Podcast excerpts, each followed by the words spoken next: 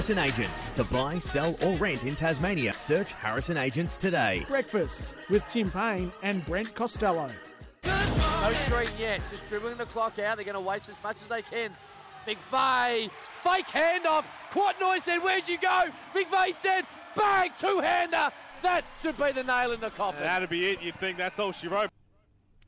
Well, what an exciting afternoon of basketball it was. A really slow, low scoring start to the game at John Cain Arena yesterday between the Jack Jumpers and Melbourne United, but it heated up, Timmy, as it went on. Well, Milton did. Oh, didn't he what? The Doiler. What's his nickname? Backing Milt. Milt? Wilt? Milt. Milt. Uh, after after a ripping game Friday night too, uh, from him personally, backed it up beautifully, as did the team, to get our second win of the season. We've had a, a, really tough start. Perth, as we said off the top of the show, over there, very hard to win. Only went down by the six points. Come back home, beat the reigning champs on our home court, and then go to Melbourne a day later or two days later and get the job done against Melbourne United, who are one of the toughest teams in the comp. You, you're taking two out of three every day of the week, aren't you? Absolutely. The only way that could have possibly got tougher is if we played Sydney away. Yep. But the are they three best teams? Just about.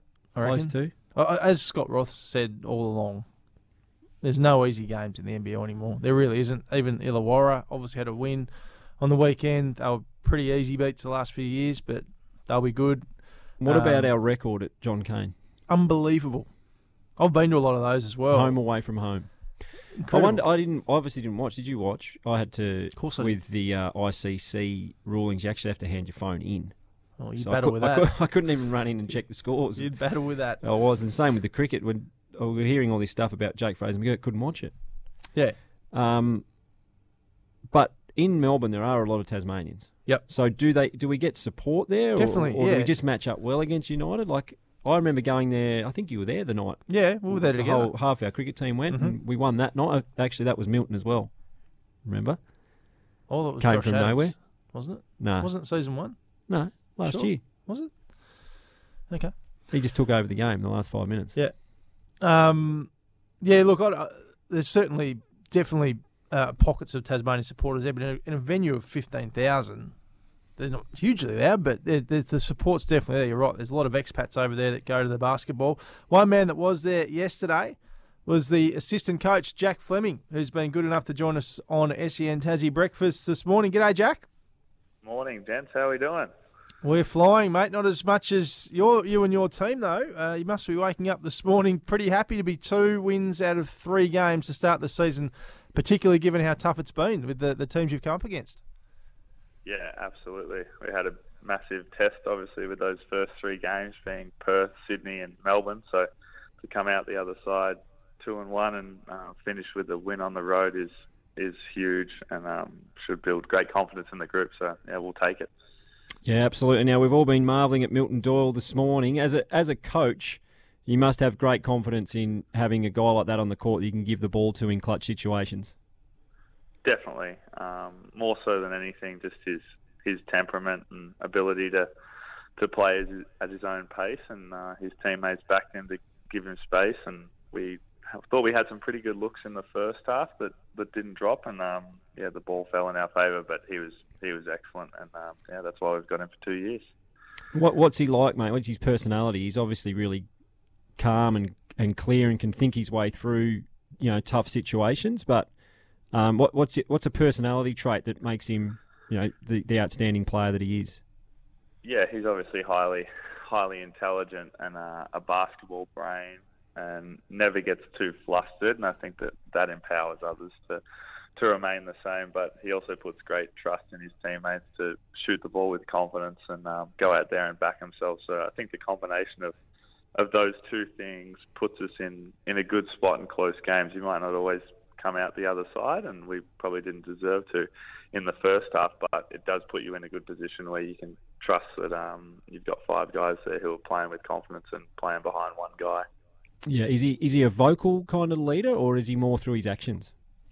Uh, I wouldn't say so. I think he leads through one-on-one conversations and obviously through his actions on the floor. But he's not someone to scream and holler in the locker room. He's one to just put his head down and get his job. And since Scott's been here, it's always been about uh, humility, and he really he really leads that through how he uh, how he behaves and acts.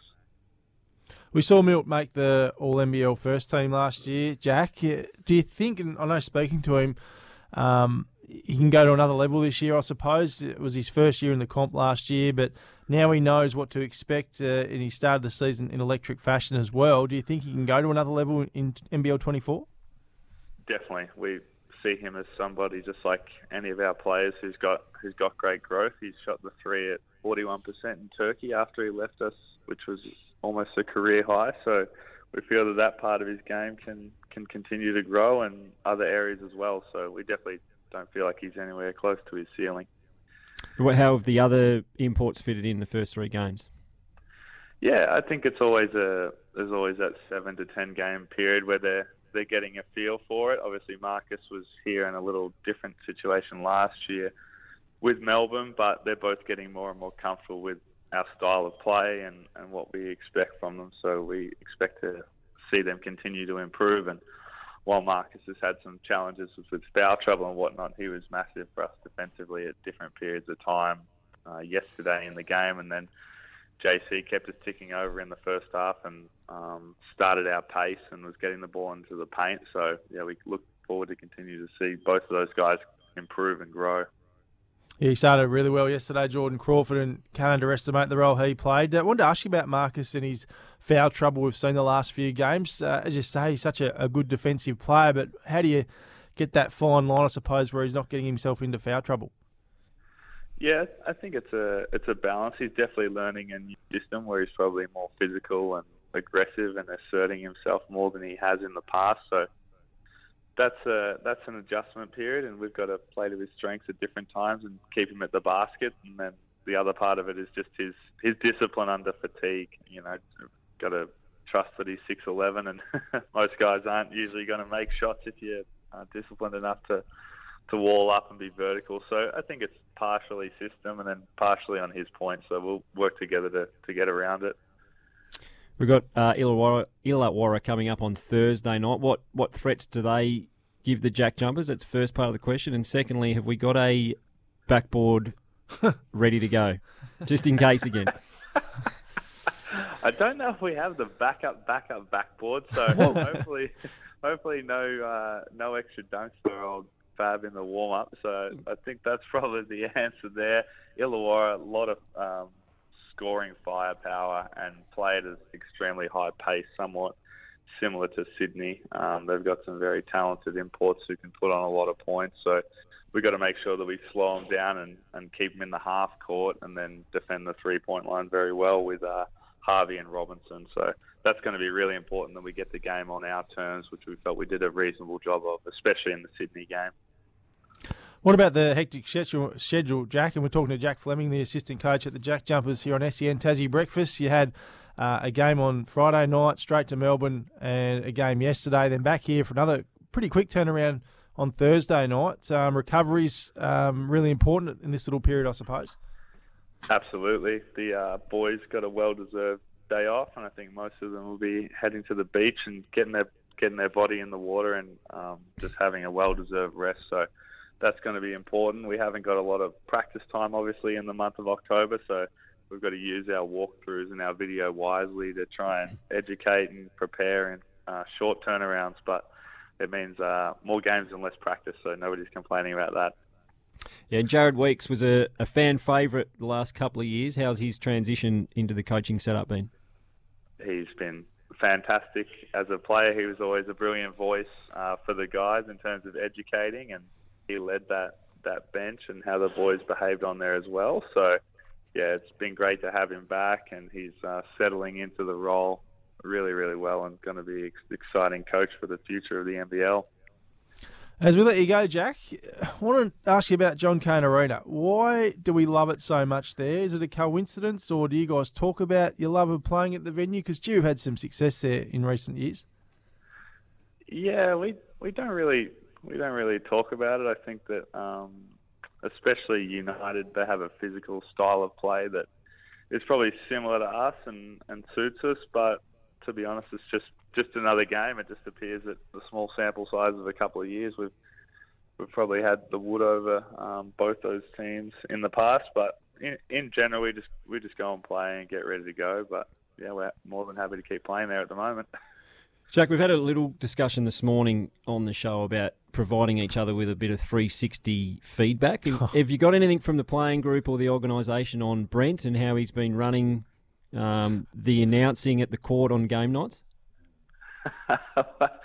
Careful, Jack. Haven't got, it, haven't got any on the uh, on the court announcement, but Brent was uh, he was more than willing to give up his time to help us with our media training last Oh, week. So was as he? you watch Did you- the press conferences of uh, of our boys and Scott Roth, just look out to see if they've taken any tips from it. Absolutely. well, I haven't seen any head bobbles from them yet, so we'll, I'll keep an eye on it though. Uh, good. Thanks for bringing that up, Jack. I'll just hear about that for the rest of the show. Yeah, that's great. uh, thanks, thanks for joining us, mate. Uh, good luck Thursday night against the Hawks, and we'll talk to you soon on SEN Tassie Breakfast.